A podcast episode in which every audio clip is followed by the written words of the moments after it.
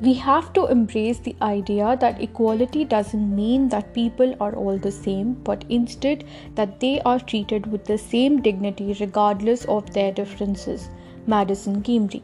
Hello and welcome to the Be Your Own Anchor podcast. This is episode number 4 and I am your host Garima.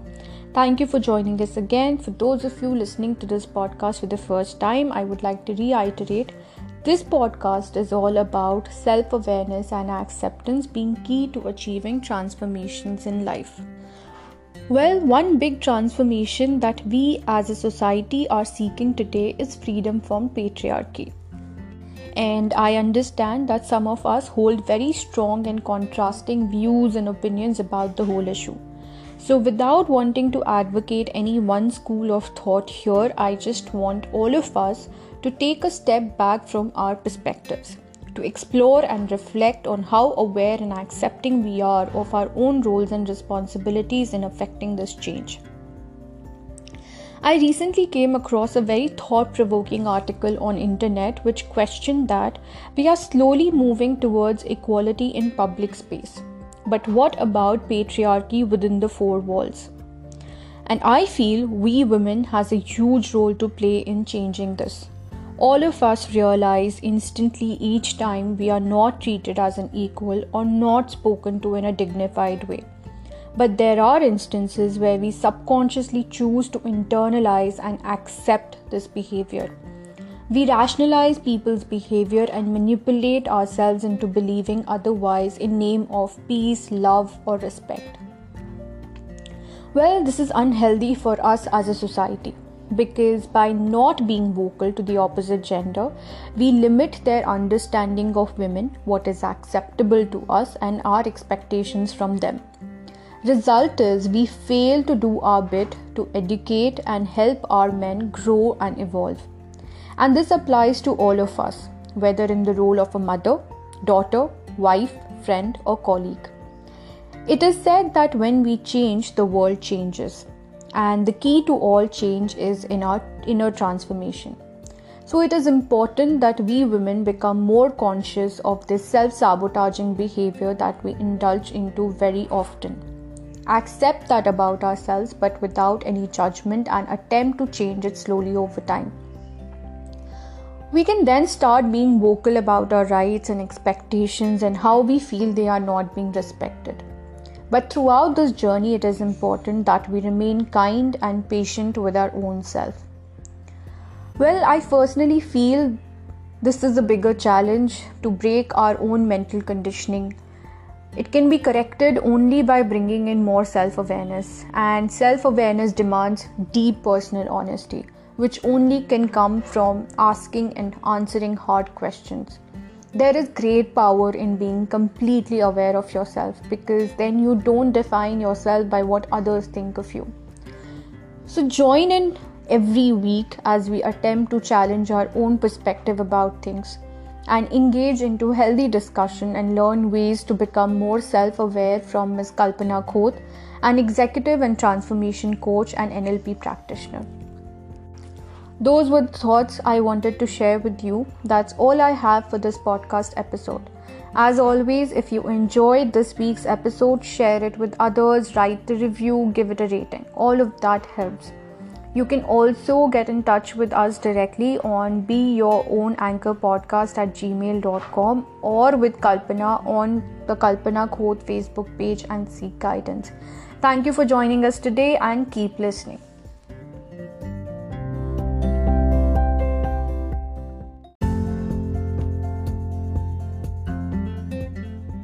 Hello everyone, we are back with the second part of the episode. Today, as you know, we are talking about patriarchy in context to women particularly. And Kalpana, there is so much that I would like to understand from you. Uh, I have seen all kinds of women succumb to certain situations and things in life, whether educated or not, whether independent or not, whether urban or not. The degree of suffering may vary. Point is, one cannot go on to establish that lack of education or financial independence alone makes us vulnerable to patriarchy within the four walls. The issue is clearly something else and something deeper. What is your perspective as a woman and a coach on this whole issue? Well, uh, it's no secret, Dharma, that a large gender gap still exists within the walls for accepting women as co-creators and equal patrons for contributing towards their family. Right. As you mentioned, a large part of what women face today lies in subconsciously internalizing and accepting what is told and attach fancy labels to justify this behavior. Mm. Remember, you will not be able to shine at your best by assimilating and shaving off the best parts of yourself to fit into an outdated definition of what society has built for women. So this is the quickest way to lose trust, self-belief and lose your identity, personal identity in the process. Now, having said that, the reasons uh, I will be highlighting in the podcast may be more complex than we first assume. These self-sabotaging patterns stem from some unique external and internal hurdles which women face. So the idea is to be conscious about this. Okay. So uh, I've listed some of these uh, patterns. So I would just like to take it one after the other. So the most dominant of external hurdles which cause large proportion of disparity is unconscious bias. So it's the inherent or learned stereotype we all develop regarding people, typically along the lines of ethnicity, gender, social status, sexuality, Yeah. job title, age and body mass, right? Yes. So uh, we are unwittingly influenced by these biases, which means we make snap decisions which are often unfair without truly knowing when we are doing it. This means women may be seen as less capable than their male counterparts, even when she has been contributing equally. Then there is double bind bias. This means a woman who speaks directly are seen as abrasive, while male counterparts, seen equally direct, are seen as competent, competent and likable. So this is one external hurdle.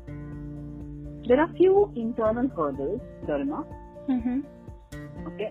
Research shows that women more than men doubt and downplay their abilities and qualifications, while men overinflate theirs. You would have seen that. Yes, yes. In workspace, in in social gatherings, everywhere. Yes. Yeah. Now, what is why is this? This is a result of doubt and downplay. Mm-hmm. When women hesitate to take a firm stand on their view, Hmm. lead their decisions, whether it is at home or in high-profile projects, as you pointed out. Okay. Mm-hmm. So this is a, a very important uh, syndrome, which is called as the imposter syndrome. Imposture Yes. syndrome. Yeah, technically, Okay. right? Yeah. Now, uh, the second one is uh, very relevant. Mm-hmm. There are several ways women diminish themselves through posture and speech. I'm not sure I get that. Okay, now this is uh, what this means is there is a lack of congruency in their body language and speech, Okay. which re- yeah, which reflects when they uh, you know use words in their speech like sorry, I may may be wrong, but I don't know, but I feel that. You know, so the, these are called as uh, diminishing speech patterns. When uh, women are dumbing themselves down, and the reasons for the, the, these could be pretty complex. Okay, Hmm. generally they stem from a desire to be likable or a fear of being criticized. Right. Yeah. So if you're clear about this uh, very dominant pattern, you would have noticed Right. among women. Right. Uh, one important uh, aspect is resilience. Okay. Now, how can resilience be a hurdle? Now, first of all, what is resilience? Resilience is an ability to bounce back when we go through stressors in personal or professional life. Correct. Yeah. So there is a high possibility that these women do not take time to recuperate or rest or develop habits that bolster resilience. So, Uh, so these are some of the hurdles which I feel we need to be conscious about. Hmm. purely self-reflecting i i know like i suffer from a lot of internal dialogues and mental conditioning and while i'm with you as to what you've said so far. But do you feel that women sometimes try to impose their own mental conditioning on other women as well, like even unconsciously? Like, for instance, the rights and wrongs that a mother in law may have defined in her relationship, she would apply them to her daughter in law's relationship as well.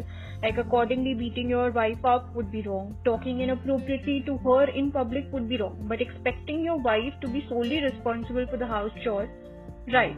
Not supporting in a career, obvious.